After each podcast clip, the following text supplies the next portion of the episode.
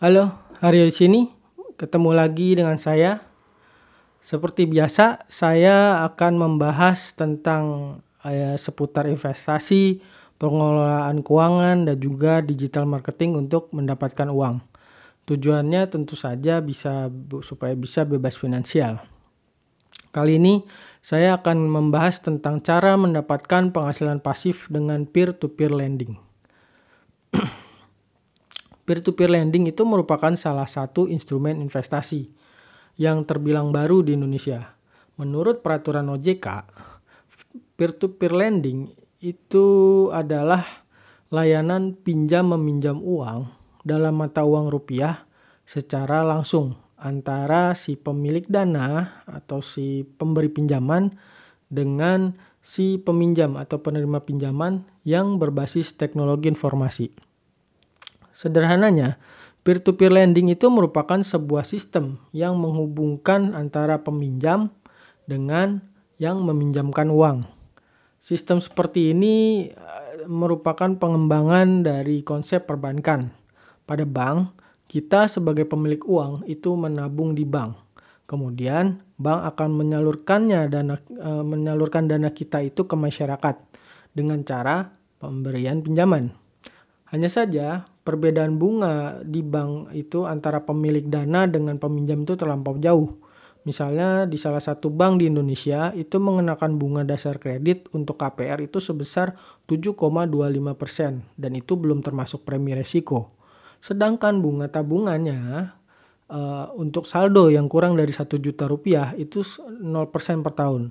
Sedangkan untuk saldo antara 1 sampai 50 juta rupiah bunganya hanya sebesar 0,1% per tahun.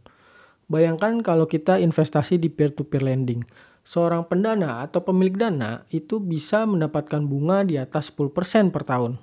Jadi tentu aja peer-to-peer lending sangat menarik jika dibandingkan dengan bank. Memang perbedaannya adalah pada resiko dan mekanisme pengajuan peminjaman.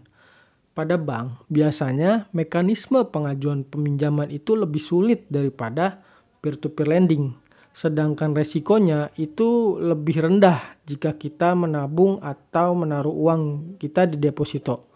Apalagi jika saldo tabungan kita di deposito atau deposito kita itu kurang dari 2 miliar rupiah karena dijamin oleh LPS atau lembaga penjaminan simpanan.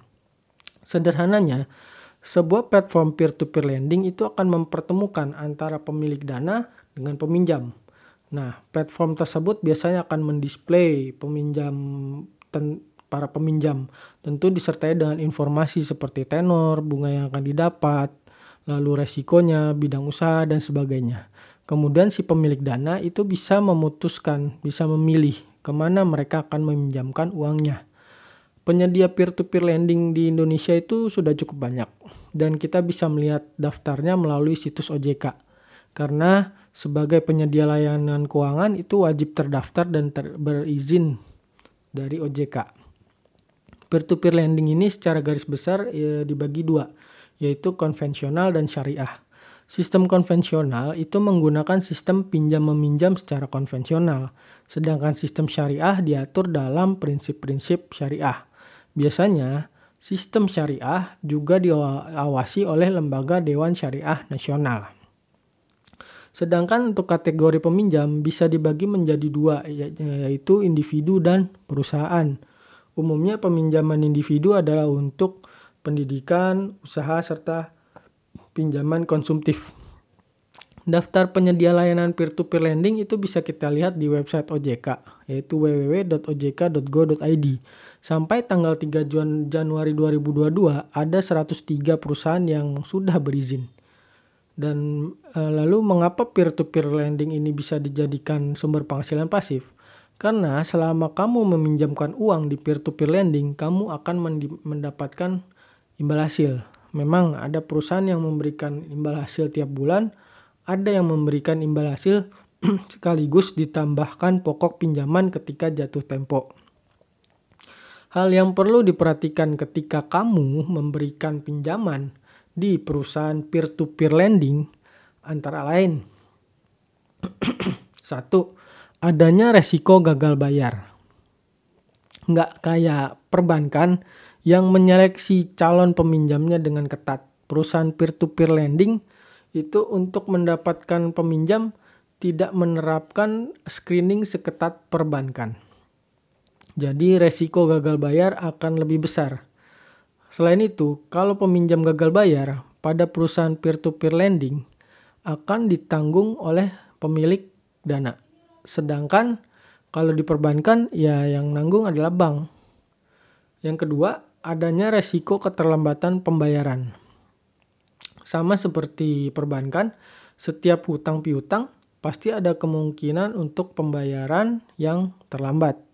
Sehingga sejak awal kita perlu menerima kemungkinan keterlambatan pembayaran oleh peminjam. Yang ketiga, uang kita tidak bisa dicairkan sewaktu-waktu. Nasabah di bank itu terutama nasabah tabungan itu sangat mudah mengambil uang. Berbeda dengan pendana di peer-to-peer lending yang tidak fleksibel. Sehingga kalau kita perlu uang mendadak ya kita nggak bisa minta mencairkan dana begitu aja. Kita hanya bisa mencairkan dana ketika memang sudah jatuh tempo.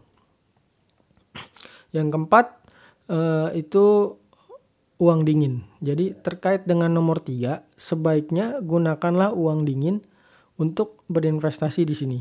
Eh, sehingga kita nggak perlu khawatir jika kita memerlukan dana darurat. Karena kita memang menggunakan uang yang benar-benar menganggur. Lalu kelima, gunakan prinsip compounding interest. Imbal hasil yang kita dapatkan itu jangan langsung kita gunakan untuk hal lain, tetapi investasikan kembali atau diputar kembali, sehingga semakin lama investasi kita pun menjadi semakin besar. Prinsip ini bisa diibaratkan seperti sebuah bola salju yang awalnya kecil, tapi semakin lama digulung maka akan semakin besar. Investasi peer-to-peer lending itu merupakan salah satu investasi baru yang menawarkan sumber pendapatan pasif, terutama bagi kamu yang ingin bebas finansial. Memang resikonya cukup besar, namun potensi keuntungannya pun cukup besar. Tapi jika memang kamu ingin berinvestasi pada instrumen ini, perhatikan hal-hal tersebut di atas. Itulah tadi Cara mendapatkan penghasilan pasif dengan peer-to-peer lending.